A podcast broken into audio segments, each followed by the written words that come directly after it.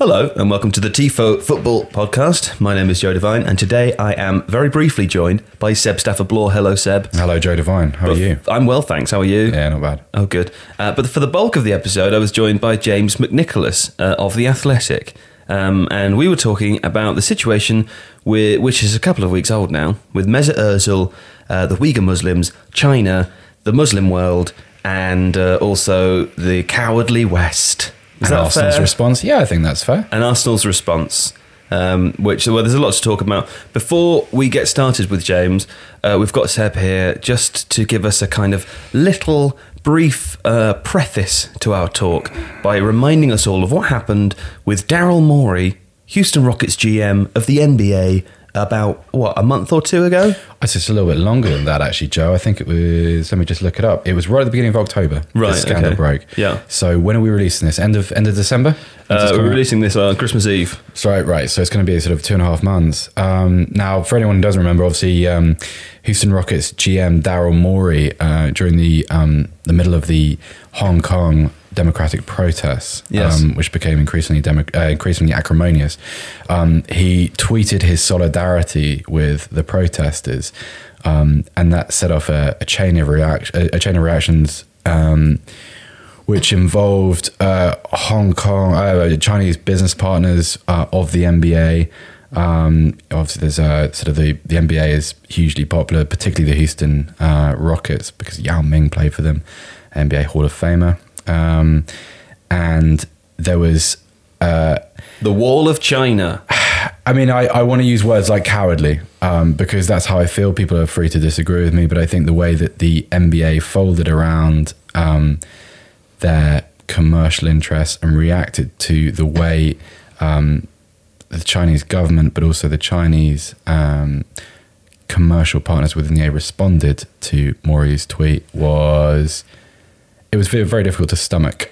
Um, I'm not an NBA expert. I think anyone can tell that by the way I'm talking about it. But what I would say is that this is increasingly a challenge in sport. So, uh, a league and organization like the NBA, um, as soon as it feels, as soon as it, it almost as soon as it senses its commercial opportunities narrowing, um, it is willing to do almost anything to kind of to broaden that out again. Yeah. Um, now it has been two And and a then half the months. kind of banner of freedom disappears. Yeah, I think so. Also, you know what? Look, we we're two and a half months into this. Um, NBA Commissioner Adam Silver has um, issued a variety of statements.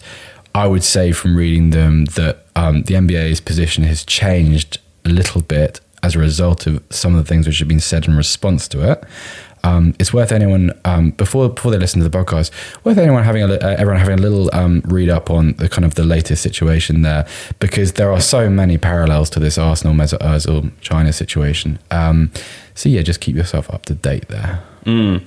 I mean, I guess the thing that I'm going to talk to, to James about is he's going to walk us through the situation with Mesut Ozil for a start. He's going to make it clear that uh, neither him nor I are experts on the situation with China and the Uyghur Muslims.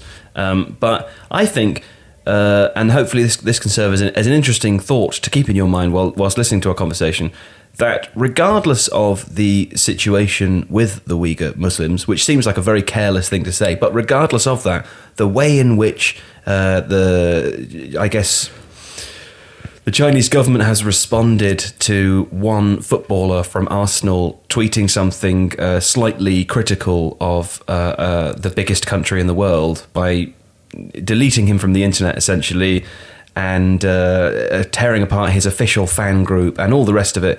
Uh, a hammer blow.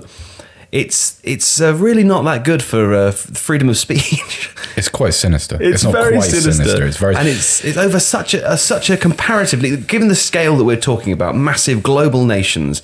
It's a, com- a comparatively tiny incident to be so hard on, and I think that's the um, that's the thing to sort of keep in your mind whilst listening to this conversation because uh, it's you look it's very it's very difficult to have a different opinion on uh, what constitutes the poor poor treatment of persons or uh, the removal of human rights as it relates uh, to Hong Kong. There are, uh, I suppose, different stances one might take.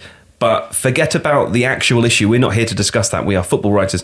What we are talking about is, as it relates to football, um, the I mean, it seems fair to call it the concrete oppression of free speech. And particularly, I think, well, yeah, go on. Well, I, about to say I was going to say that sort of you, you talked about how um, uh, how Özil's um, internet presence has, has been changed and ultimately decimated in the in the weeks since. Um, so, as I understand it, the latest is that actually um, he does remain. Um, does continue to have an internet presence, but only within the context of being essentially now an enemy of the state. They've left So- up the news articles about the story. you're right. Mesut Ozil is no longer a World Cup winning footballer. He is no longer someone who played for Real Madrid and you know Arsenal and you know Germany. He is now just someone who has an opinion which opposes uh, Chinese policy, essentially. Which is, I find that very very uncomfortable. It is Um, uncomfortable. Yeah, um, it's also strange. Like obviously, um, uh, in the aftermath, uh, Yaya Toure was very, very quick to uh, to try and shut down um, Mesut Ozil. He was sort of talking about it, you know, how how this is, you know, something you shouldn't really talk about. And I mean, translated, it was he almost said he almost urged Mesut Ozil to know his place, which uh, I'm reading between the lines there, and I'm paraphrasing, but I also find that quite sinister. It's Um, true. It's the theme of uh, the year for me, and also the theme of the podcast.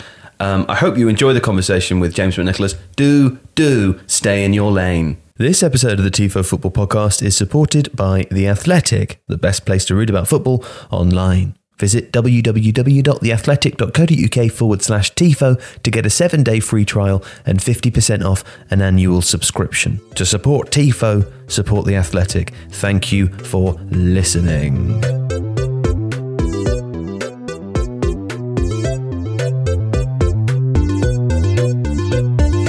James, thanks for coming again so soon.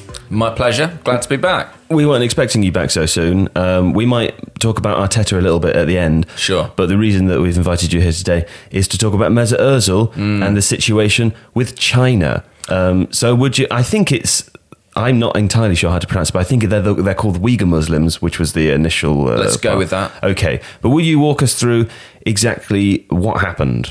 Yeah, so the timeline is basically that Mesut Ozil decided to use his social influence, his his uh, social media following, to speak out about this issue with the Uyghurs, uh, the persecution that they have faced in China. So he um, put a post up on his Instagram account. Uh, that immediately created a lot of reaction in China, and Arsenal felt compelled to respond. So, via their Weibo account, which is Chinese social media site, they put out a statement that said these views are, are Mesut's personal views. They do not. I don't think they actually said they do not reflect the, the views of the club, but they said uh, Arsenal does not involve itself with p- politics. Essentially, I We're think re- they did. I think they said these, these don't reflect the views of Arsenal, which has always been a non-political organisation. right? Exactly. Crucially, they distanced themselves and said, look, we are apolitical in Yeah. this scenario. Now, that was not enough. That was not sufficient to uh, appease China and the Chinese authorities because uh, they responded by pulling Arsenal's match against Manchester City from CCTV, from the broadcast schedule, um, replacing it with a rerun of a Spurs game to add insult to injury. And uh, there has been more fallout since then, particularly personally for Mesut Ozil. So his social media profiles on Chinese social media sites have been removed. Uh, I believe that all entries for him under major Chinese search engines have been heavily filtered. So all that it returns now is stuff uh, relating to this supposed indiscretion. And uh, further to that, I think he's even, I've recently seen headlines suggesting he's been removed from the Pro Evolution Soccer game. So essentially, his uh, profile, his online footprint from China has been wiped clear. He had a supporters club there with over 30,000 fans that has been closed down by the Chinese authorities. We've had reports of Ch- uh, Chinese Mesut Ozil fans being in tears over the sort of division between their, their idol and their nation. Uh, and uh, when his uh, under the Arsenal post on Weibo, there were even images of Mesut Ozil Arsenal shirts cut up, you know, or like torn to pieces. So there there has been a substantial sort of personal repercussions for Ozil. He knew that when he was making this statement. He knew uh, what that might cost him. He knew how China would react, but he felt compelled to do so. And uh, Arsenal obviously are very, very cautious and very nervous because, as we're all aware, China are an incredibly important market for Premier League clubs. I mean, what what what does um China represent to Arsenal? Do you think, with the exception of it being obviously a huge, great big marketplace, Mm. is, is there a is there a history of a big fandom there, or have there have there ever been previous connections like that? It's a market that Arsenal have worked quite hard on, um, particularly. I mean, they launched their Chinese language website, I think, in 2007, and since then, efforts have really stepped up. They've been to China twice in the last eight years or so on pre-season tours, um, and they've held relationships with various sort of Chinese commercial entities. They had a brief partnership with Huawei. They opened a restaurant in China. Uh, they ran some community Arsenal restaurant. an Arsenal restaurant. What it closed down, unfortunately. Oh, Um, yeah, I know. Uh, we, we even do chaos well when it comes to food. But um, they also ran some soccer schools in China. I mean, essentially, that- I think there's one uh, Chinese company who are currently on Arsenal's. Um, if you go to their website, they have a page which sort of lists all their sponsors. And I think there's one Chinese media company on there. It's not a, a massive uh, commercial tie in that respect, but you know, it is a market that is of incredible importance. I think to Premier League clubs, it comes principally through TV money. The broadcast rights that the Premier League receives to be shown on Chinese television are substantial Yeah. and uh, you know that's a market that they they don't want to lose. So I think two Premier League clubs are owned by. Uh, China, Chinese people, um, Chinese businesses, uh, but Arsenal aren't quite in that boat. But it is something that they they obviously don't want to fall behind on. Uh, and I think what's been um, difficult for them in this circumstance is that they've felt compelled to put out this statement, distancing themselves from what Ozil said, and it's obviously attracted a lot of attention because as much as Arsenal are correct in saying that for the most part they are, you know, an apolitical organisation, um, they certainly haven't responded in this way to other instances of people speaking out about different issues in the past. It's funny though, isn't it? Because you can be an apolitical organization, Mm-hmm. and that in some ways is is an admirable um, thing to attempt to be. Mm. But at what point do actions cross a line which uh, mean that even institutions or people who would consider themselves to be apolitical shouldn't be anymore? I mean, presumably this. Might, not as I said, we, neither of us are experts on the, uh, the oppression of the Uyghur people, but yeah, sure. is this not an example of something that obviously Mesut Ozil is is is very uh, welcome and allowed to talk about, and that Arsenal, rather than distancing themselves from it for what can only be assumed to be financial reasons, it's a little bit cynical, isn't it? Yeah, I mean, look, I, I have to say, Arsenal themselves deny that that's their incentive in this scenario, but I think looking at it objectively, of course, it's a massive factor. What it. other incentive could there be? Uh, I think you know they would talk about a sort of cultural imperative, the idea that you know we you know, don't necessarily understand the weight of Ozil's comments, how inflammatory they might be, and they don't want Arsenal to become a subject of I don't know ire or hate in the way that say the NBA were. But of course, the finances realistically are a massive part of that, and I think you're right. You know, you can be apolitical, but you know, if you read the United Nations reports about what's happening uh, to this population in China, then I think it becomes a moral issue, really, rather than a political one. And that's where I think for Arsenal, you know, they need to tread very, very carefully. And I know a lot of fans, uh, as much as Chinese fans might have been outraged by what Ozil said, I, I'm sure a lot of fans in England, I don't want to speak for them, but feel a bit disappointed and a bit disillusioned, really, that Arsenal weren't able to kind of stand with their player in a situation where he appears to be fairly unequivocally in the right. particularly when a couple of German clubs have done exactly that in Mm. the aftermath of this and, and before. I think FC Köln was one of the clubs that came out and, and made a statement about it, Mm. saying that it's unacceptable and that it's not something which would be okay for you know supporters of FC Köln. I suppose that only really highlights the um, the financial divide between the Bundesliga and, and the Premier League. The Bundesliga obviously has its 50 plus one rule. Uh, all the clubs, with the exception of Red Bull, I suppose, are majority owned by supporters. Yeah. And they have much closer links to the society and the culture that they are embedded in and come from. So therefore, they're allowed to say things like that, and there's no big deal because they're not risking lots and lots of money. Absolutely, and I think you're absolutely right to highlight that difference between the Premier League and the Bundesliga. FC kind of a great example of a club that do kind of have a bit of a political identity and don't shy away from that. Uh, Arsenal are principally a business, you know, and this is uh, clearly a business decision that has been made to safeguard Arsenal's interests. Um, it's, it's one of those really tricky things where because other clubs are kind of uh, kowtowing to China, uh, if Arsenal didn't and Arsenal fell behind, maybe supporters would feel frustrated by that and feel like, well, why are we not doing what's required to get the financial might? You know, so to a certain extent, Why isn't Roman Abramovich our owner, right? well, I mean, it's really fascinating. I mean, look, China aren't the only issue of sort of uh, money coming into Arsenal that's questionable. You know, they have Emirates on the shirt, they have Rwanda on the sleeve. There are ties with uh, various countries that have problematic political situations attached. I mean, to a certain extent, I'm an Arsenal fan as well, and I find it kind of like very deflating because it's sort of where uh, this is the modern this is modern football to an extent, and I would Yeah. love it to be different. I would love it to be different, but I also recognise that it's not, and that's not the world in which we're operating. And yeah, it is sad, really.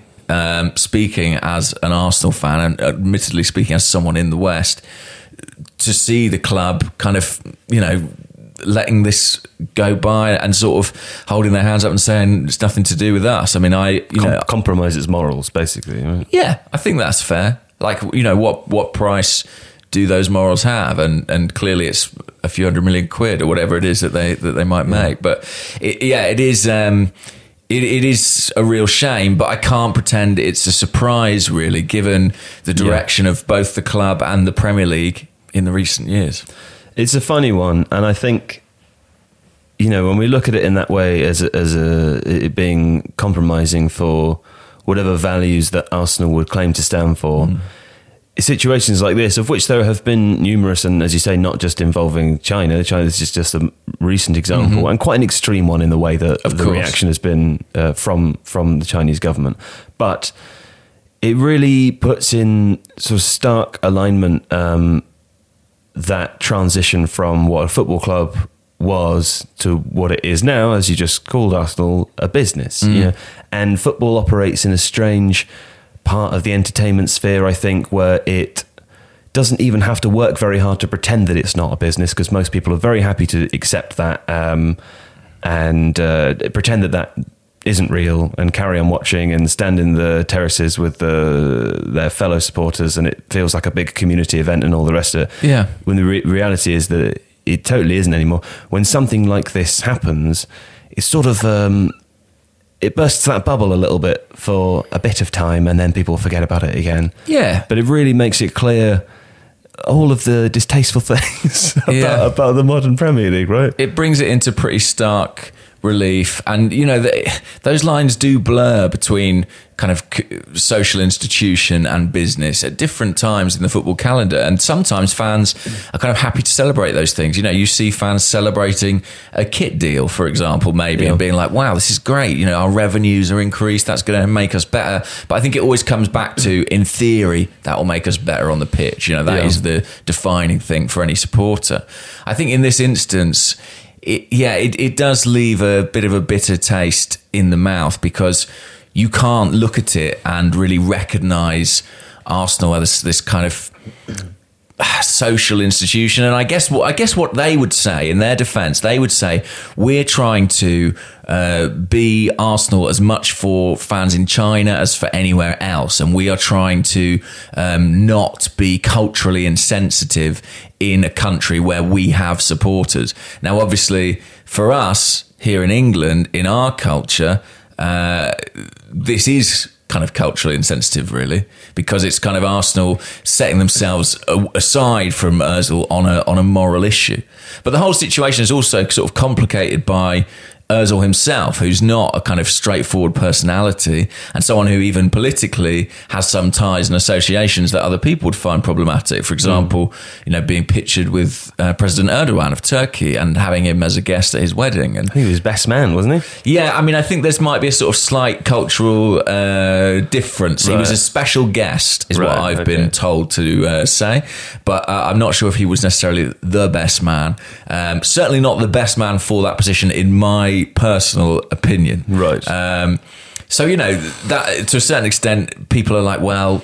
how, a lot of people, I've seen a lot of fans saying, well, how can you take Ozil seriously on this when he holds this position on Turkey and Turkish politics? But that seems absurd to me. I mean, you know, it's Yeah. perfectly possible to hold those two things in opposition, and for that to for them to have be right about one thing and not about the other. It- It's Um, perfectly possible to contradict yourself and still, as you say, be, be right a good point, and also re- draw, draw attention to an issue that you know I'll, I'll admit I did not know a lot about prior to this. I had sort of heard bits and pieces, but really, you know, as someone who covers Arsenal, Mesut Ozil highlighting this was really the first time it was brought prominently into my consciousness. And you're a journalist. And I'm supposed to be a journalist. Right, and me too. And you know, this is why it's important. Of course. So, again, the you know, obviously, though, I'm sure there'll be some people out there with the uh, opinion, and probably some people working at Arsenal wishing that Özil hasn't said hadn't said anything. I'm sure.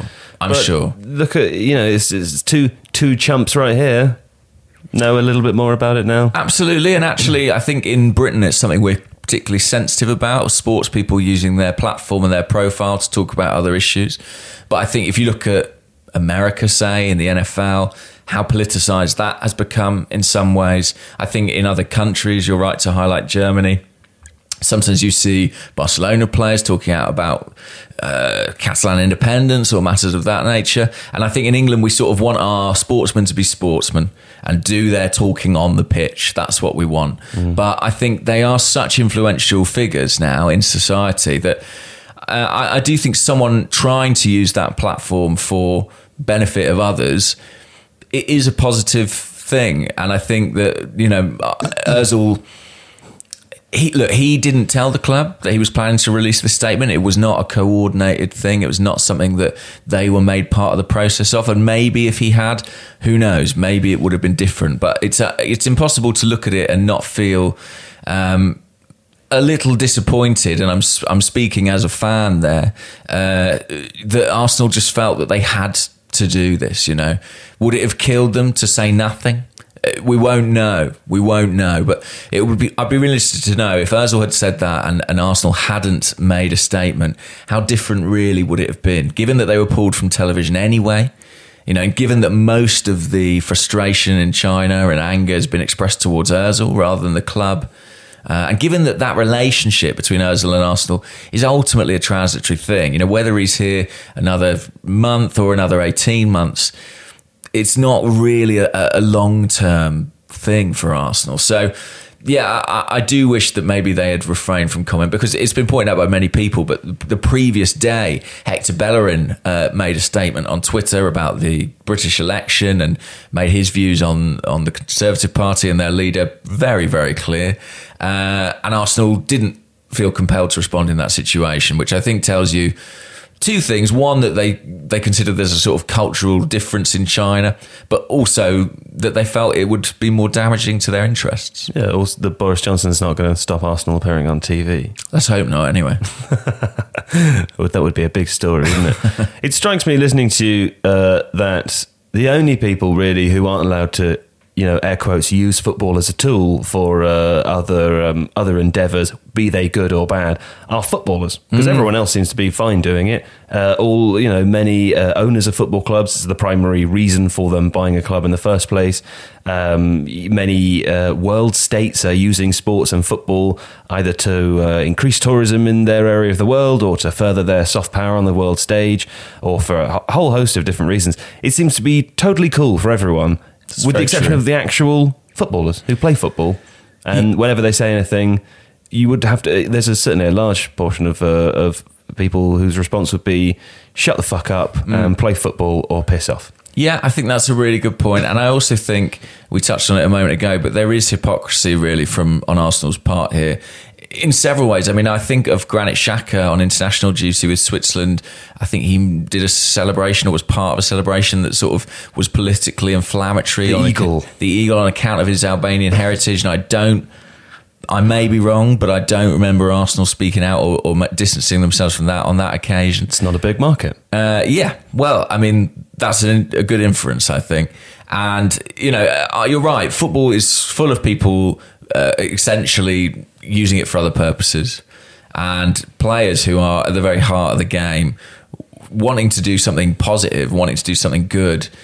I do think should be celebrated, and uh, you know that is the impressive thing. Mesut Ozil could wait until he was retired to talk out about this, but in this situation, that's not something he wanted to do. You know, as far as he's concerned, people's lives are at stake, and he wanted to use the sway that he has to get people talking about it. And also something that he's really keen to stress is that his message was intended to sort of um, draw focus on Muslim populations, Muslim nations that aren't really talking about this or, or intervening or dealing with it, rather than actually directly criticizing China. He was saying, we aren't talking about this enough.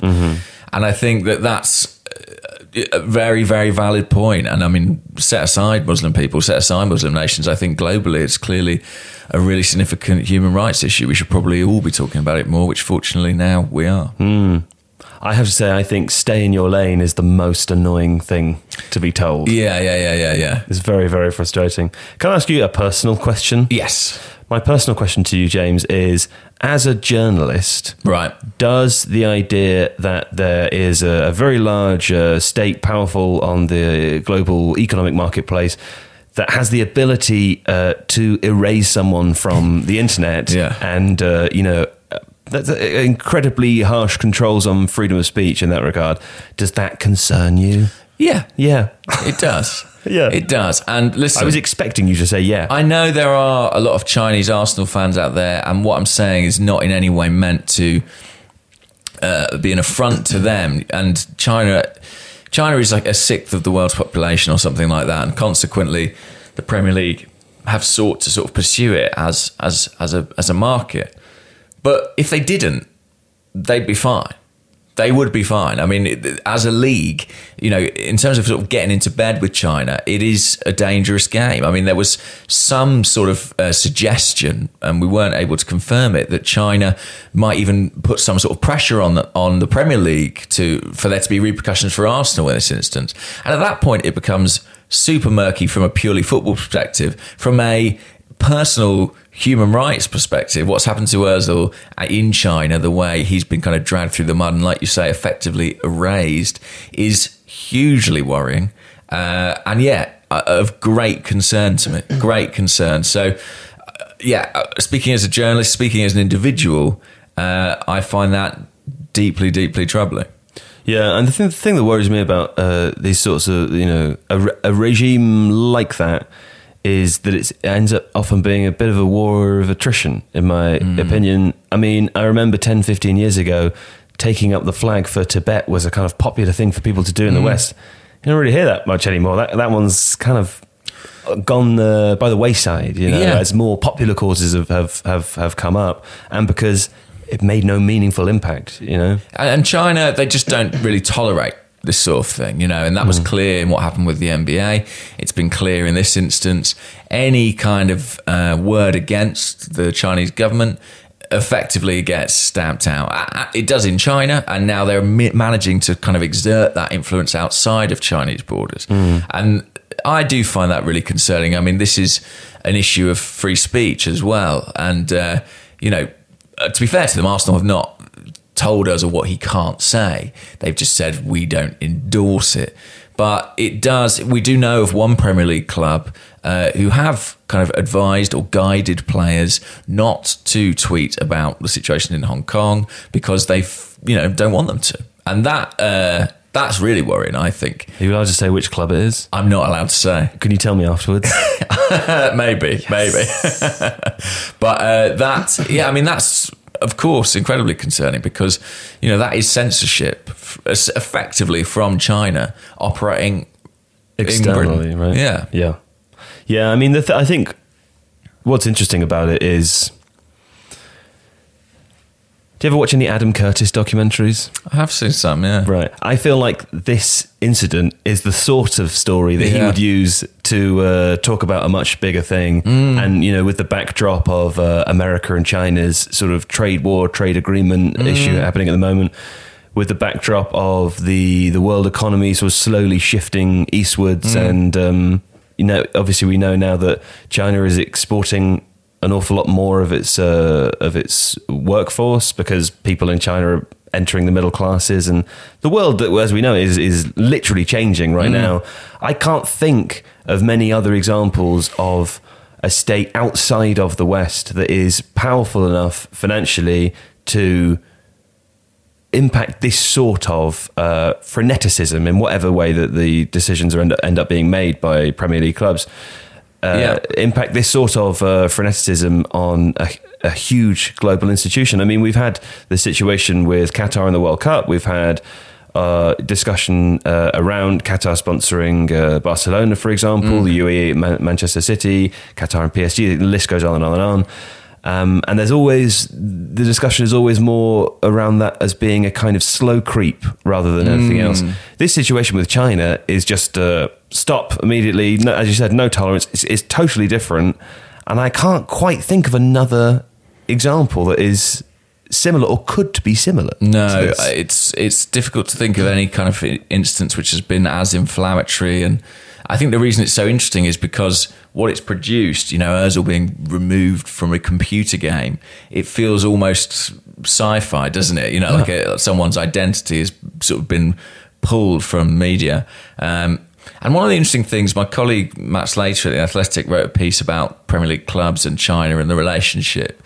And there was a piece in it from a kind of an expert in Chinese culture who was saying he's not even convinced that China's of great long term benefit to the Premier League because because there's a sort of a nationalist element within China, really their focus will be on developing their own league, developing their own game. And as soon as that's in a position to, you know, rival Premier League domestically in China, Premier League will fall by the wayside. So mm. they're kind of making hay while the sun shines, but it's probably for a relatively short span of time. As soon as China is able to catch up and its league is in a strong position, that will inevitably become the focus. So you're kind of doing a bit of a, a, a deal with the devil, but what is the what's the long term win? Hmm. This episode of the TIFO Football Podcast is supported by The Athletic, the best place to read about football online. Visit www.theathletic.co.uk forward slash TIFO to get a seven day free trial and 50% off an annual subscription. It's just 8p. It's just 8p. It's just 8p. It's just 8 Just 8 English pence.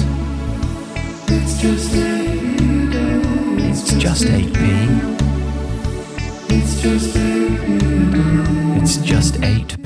Hey, can I ask you about Arteta real quick? Yeah, of course. Uh, happy? Happy about Arteta?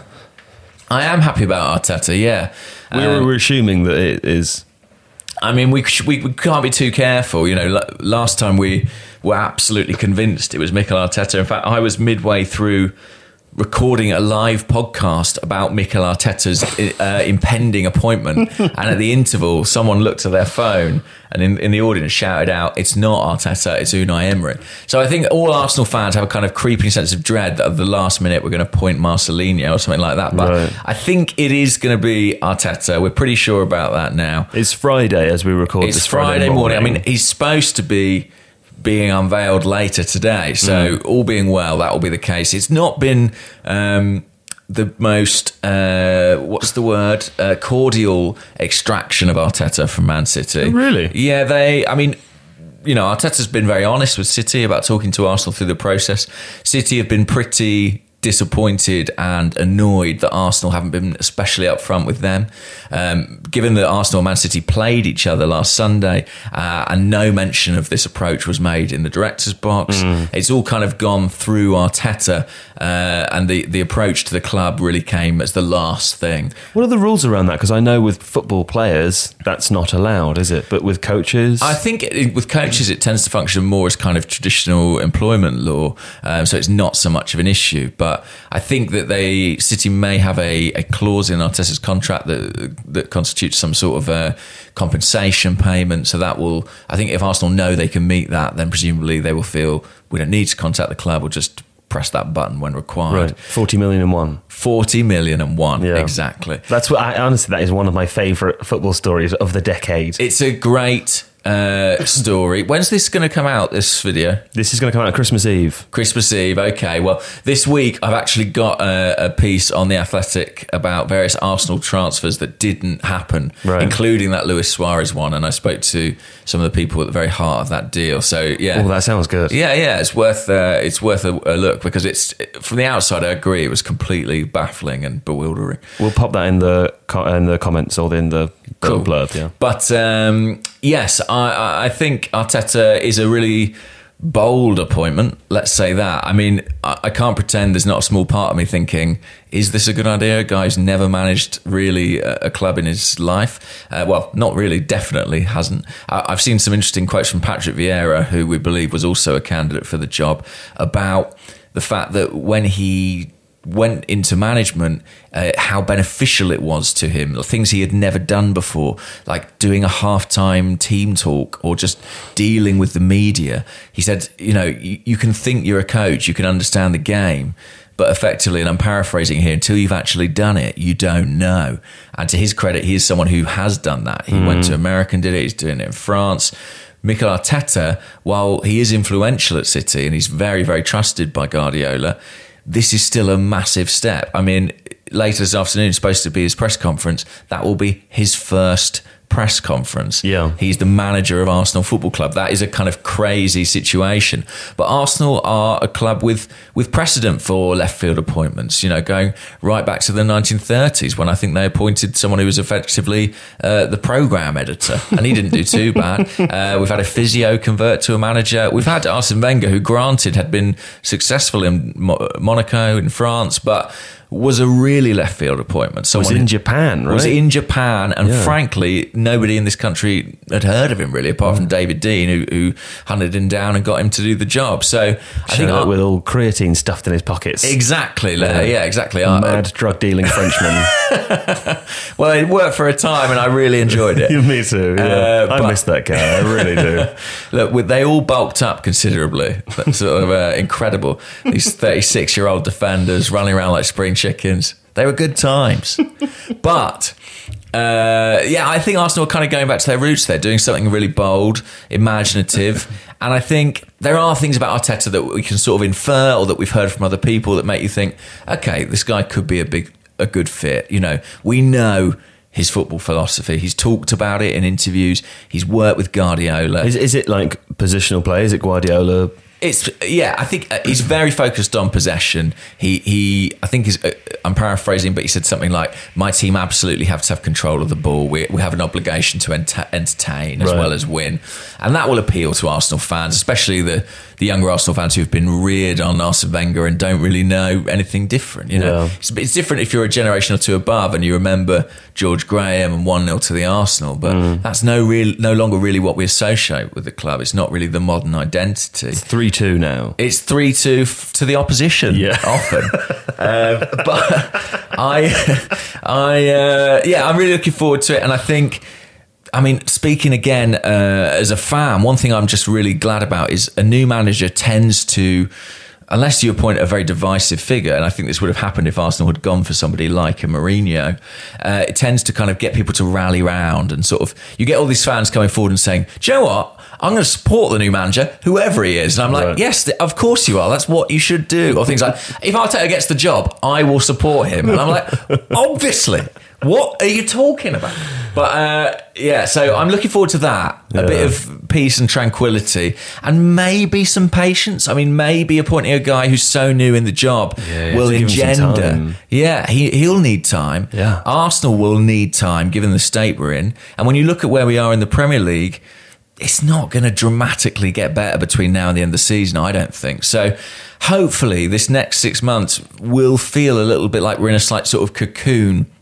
And we, you know we're able to develop. Arteta's able to develop, and then maybe next season we win the Champions League or something like that. You know, so yeah, I think you know that's how long the patience will probably last. But Could be amazing.